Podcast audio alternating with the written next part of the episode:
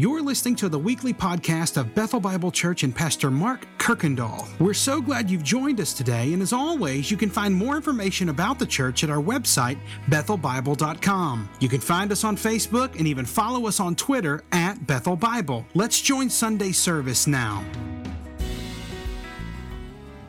Thank you, Adam. Good morning, church. You can go ahead and have a seat, whether you are on in person or online. We're glad you are here.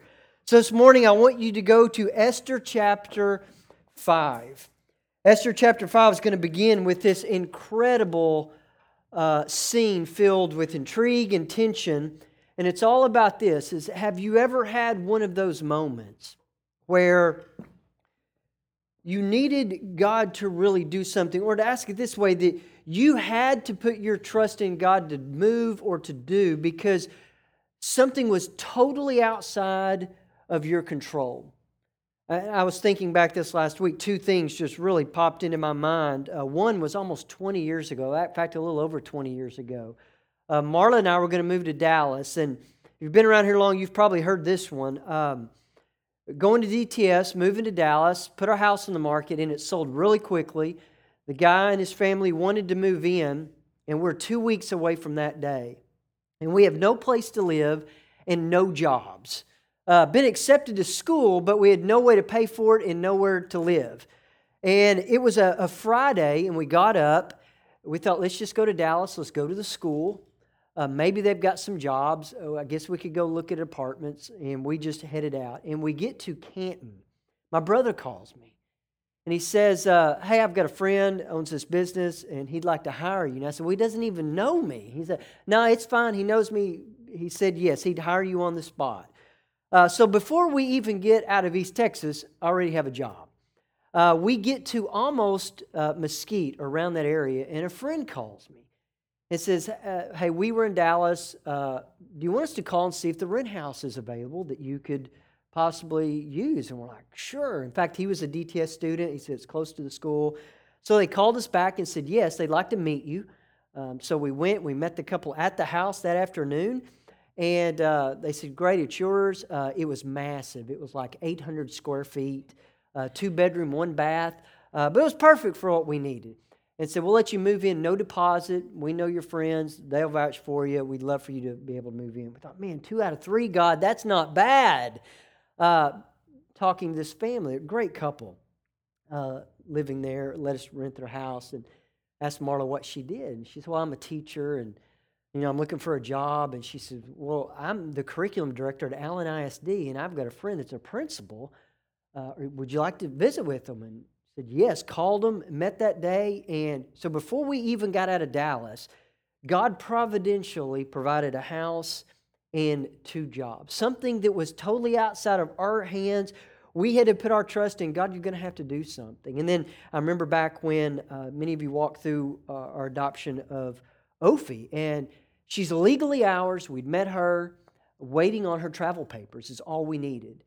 It's January. We went and uh, saw her and thought we'd be back uh, about spring break. Well, spring break rolled around, and uh, some issues happened within the government, and they really began slowing down processes of approval or travel documents. And uh, then the summer came then we began really getting worried, trying to check things. What do we do? What do we do? And even writing our state senator, our congressman, trying to get somebody to help us out and uh, to getting those documents. Well, then August came and September came, and then it hits October. And I don't know what it is between the Kirkendalls and God, but two weeks seems to be this window that He likes to get us in. And we are two weeks away from all of our international papers expiring. And they told us it'd probably take about six to nine months to get everything resubmitted and reapproved. And you'd almost start the process over just to keep everything up to date. And within two weeks of all those paperwork expiring, we finally get the call our papers are ready. You can now travel over. But if you've never been in one of those moments that uh, everything outside of your control, you feel entirely helpless. And then you get on the other side and you look back and you realize how providential God is. And that's what this book is all about. And we are going to see this incredible scene this morning from Esther chapter 5. So if you'll turn there, Look at how verse 1 begins. It says, On the third day. If you think back, they, uh, Esther called for a fasting. And uh, just to kind of back up just a minute, remember the murder decree has gone out. Genocide of the Jews is about to happen. Mordecai goes to the king's gate. He's in sackcloth and ashes and mourning, but he can't come in because the king won't allow that inside his gate. Esther is in the palace and she has no idea what is going on, completely secluded. So Mordecai tells her, It's time. Call upon the king. Plead on behalf of your people. Let them know who you are. She says, Hold on, Mordecai, it's not that easy. If I go in and announce, the king could have me put to death. And then he looked, sent word back to her and said, But perhaps you are where you are for a time such as this. Maybe this is the moment that you are the queen of Persia. She was faced with the decision we saw last week, and finally we saw where she said, Okay, and if I perish, I perish. But do this call upon a three day fast, and we are now at the end of that fast, and Esther has made her decision. And here's what you realize that this is the moment when you're like watching the movie, and all of a sudden the music kind of changes, it slows down, the lighting adjusts, and everything is almost put in slow motion because we are meant to feel the tension of what we were about to read. It says, Esther put on her royal robes, this beautiful, extravagant gown. And notice where she is. She stood in the inner court of the king's palace in front of the king's quarters. So here she uh, is at the door, dressed in her royal robe, and her life and the life of her people hinges on this moment about what is about to happen. So that the camera is about to shift to the throne room and give you a different perspective. And it says, while the king was sitting on his royal throne inside the throne room opposite the entrance of the palace. So inside, here's the king sitting on his royal throne opposite her. And you are meant to see and to feel this that here's Esther standing all alone in her royal robe. The king is on the opposite end of the room, sitting on his throne. There she is, standing all alone. And here's the king surrounded by his armed guards with swords and spears and they are separated by this vast distance of this room with columns separating them. But what we're to see is the king is sitting on the throne. He is the one that holds all the power. And here's Esther. She's standing, waiting, risking everything that she has, even her life, to see the king, but holds no power. But this moment, here's what's about to happen.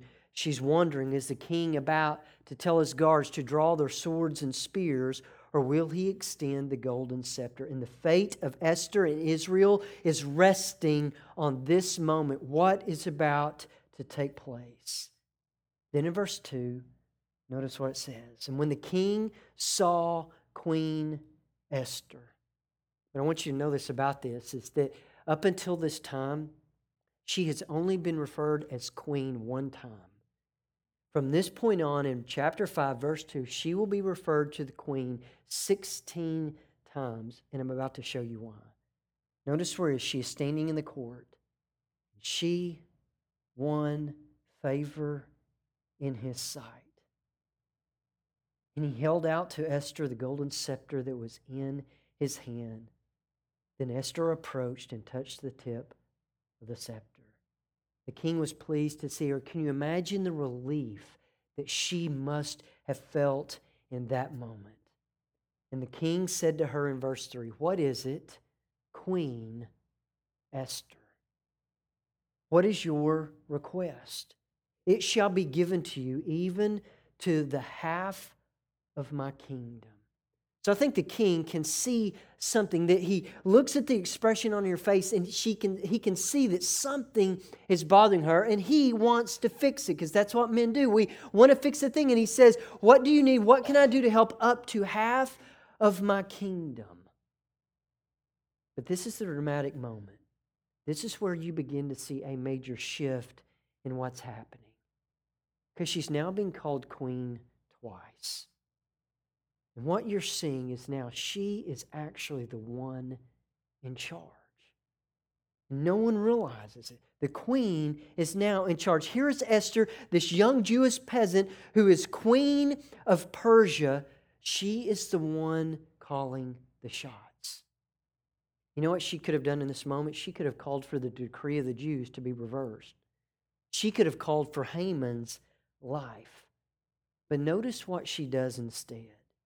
Verse 4 And Esther said, If it please, if it please the king, let the king and Haman of all people, Haman come to a feast today that I have prepared for the king. So as she's fasting three days, talk about some willpower, she prepares a banquet. And she invites the king and Haman to come to this private banquet. So in verse 5, the king said, Bring Haman quickly, so that we may do as Esther has asked. So the king and Haman come to the feast that Esther prepared. And as they were drinking wine after the feast, the king said to her, What is your wish? It shall be granted to you. And what is your request? Even to the half of my kingdom, it shall be fulfilled. So she waits for their bellies to be full. The wine is flowing. She has their attention. He asked her again, Esther, what can I do to help you? Again, she could have asked for the decree to be reversed. She could have asked for Haman's head on a platter. But it's not time. So notice what she does in verse 7. Then she answered, My wish and my request is this.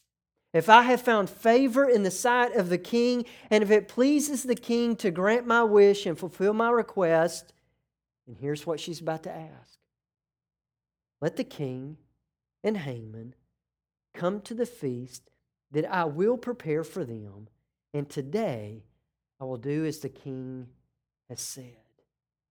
And I don't know, I have looked long and hard at why does she do this? She has their attention, she has them there. The request has then been made. Tell us, tell me what you need, Esther, and it will be done up to half my kingdom. And she invites them to another feast, invites them to another private party. And for the life of me, I can't find out why. If you can, I'd love to know. But here's the scene is going to shift again. We're going to move away from the king and Queen Esther, and we're going to follow Haman. He's going to leave the banquet, he's about to head home, but something is about to happen on his way back. And Haman, notice how he went out that day joyful and glad of heart. I mean, he had just been honored by the queen been able to feast with the king and queen privately, and now he's been invited to another private party tomorrow. But on his way home, something happens that's going to turn his joy and gladness into full on rage. But when Haman saw Mordecai in the king's gate, then he neither rose nor trembled before him and he was filled with wrath against Mordecai. Something about this that he is joyful and he is glad of heart, but when he sees Mordecai, he is full of rage. He is full of wrath. And so notice what he does. He restrained himself and he went home and he sent and he brought his friends and his wife Zeresh to them. So, what does somebody do when they feel bad? He's going to try to make himself feel better. And notice what he does.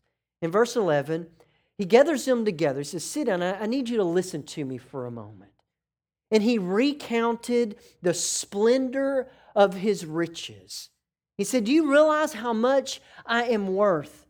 Do you see all of my riches? People must be envy of this.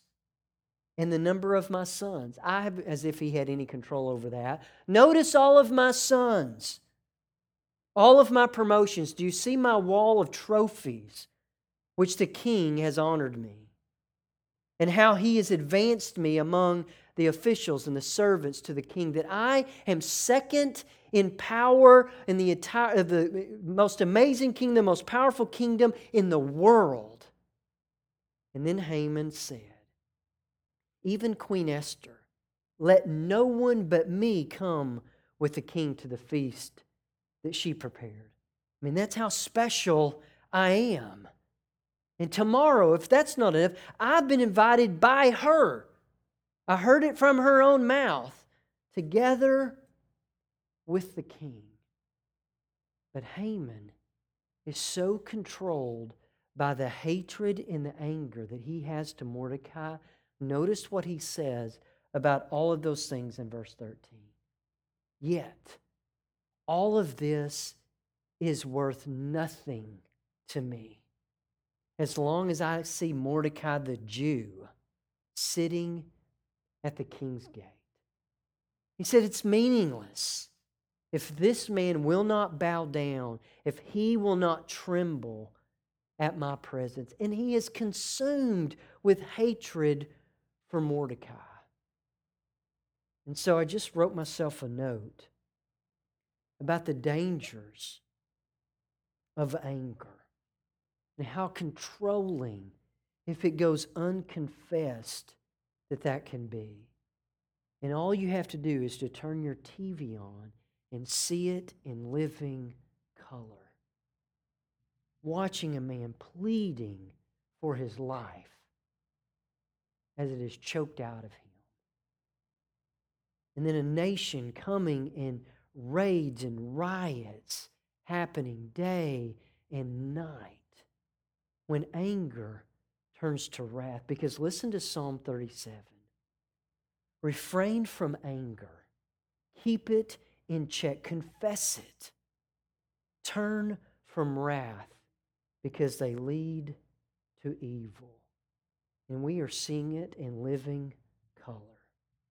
But that's not the advice Haman gives. Look at what they tell him to do in verse 14. That his wife Zeresh and his friends, they said to him, Let gallows 50 cubits high be made. And in the morning, tell the king to have Mordecai hanged on. Now, but this isn't the gallows that you see in the westerns where they, you know, build the wooden gallows and uh, they would hang a person with a trap door.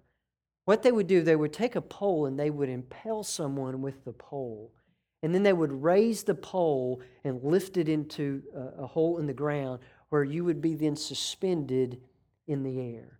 That's where the Romans took this from the Persians to create what we know as the cross. So he says, create gallows, and notice it says 50 cubits. That is 75 feet high, seven and a half stories, that it would be taller than any tree in the land. It says, build that. Go to the king and impale, hang Mordecai on. And notice what it says he does. That idea pleased Haman, and he had the gallows made. That very night, he had those gallows built. And so here's what you're seeing you're seeing two major plans, two different plans in contrast. There's a plan of Haman and the plan of Esther. One is to destroy lives, and one is to save lives. One is selfishness, and guided by that, another is controlled by selflessness. Esther's is out of wisdom and patience, but Haman, it's out of foolishness and pride. And over the next two weeks, we are going to see these two plans colliding into each other. But what I want to do this morning is I want to go back to that original scene in the throne room because uh, it's just too powerful to move by too quickly. First of all, the tension was so thick. The queen, she's meant to be standing there all alone, completely helpless. The king, sitting on his throne, holding all the power, surrounded by guards. And in that moment, she is placing her life and the life of her people in his hands. But I think we should note Esther's story, this scene, is also a shadow of one to come. Because Esther, she is placing her life on the line for her people. But we read that she found favor instead of condemnation. She was accepted rather than, rather than rejected. She found life and not death. But years later, another person placed his life on the line for his people. But instead of finding favor, it says that he was condemned. Instead of being accepted, he was ultimately rejected and became the object of wrath. That Jesus, even though he was not guilty, he died so that others could have life. That he was not spared so that God could finally extend mercy.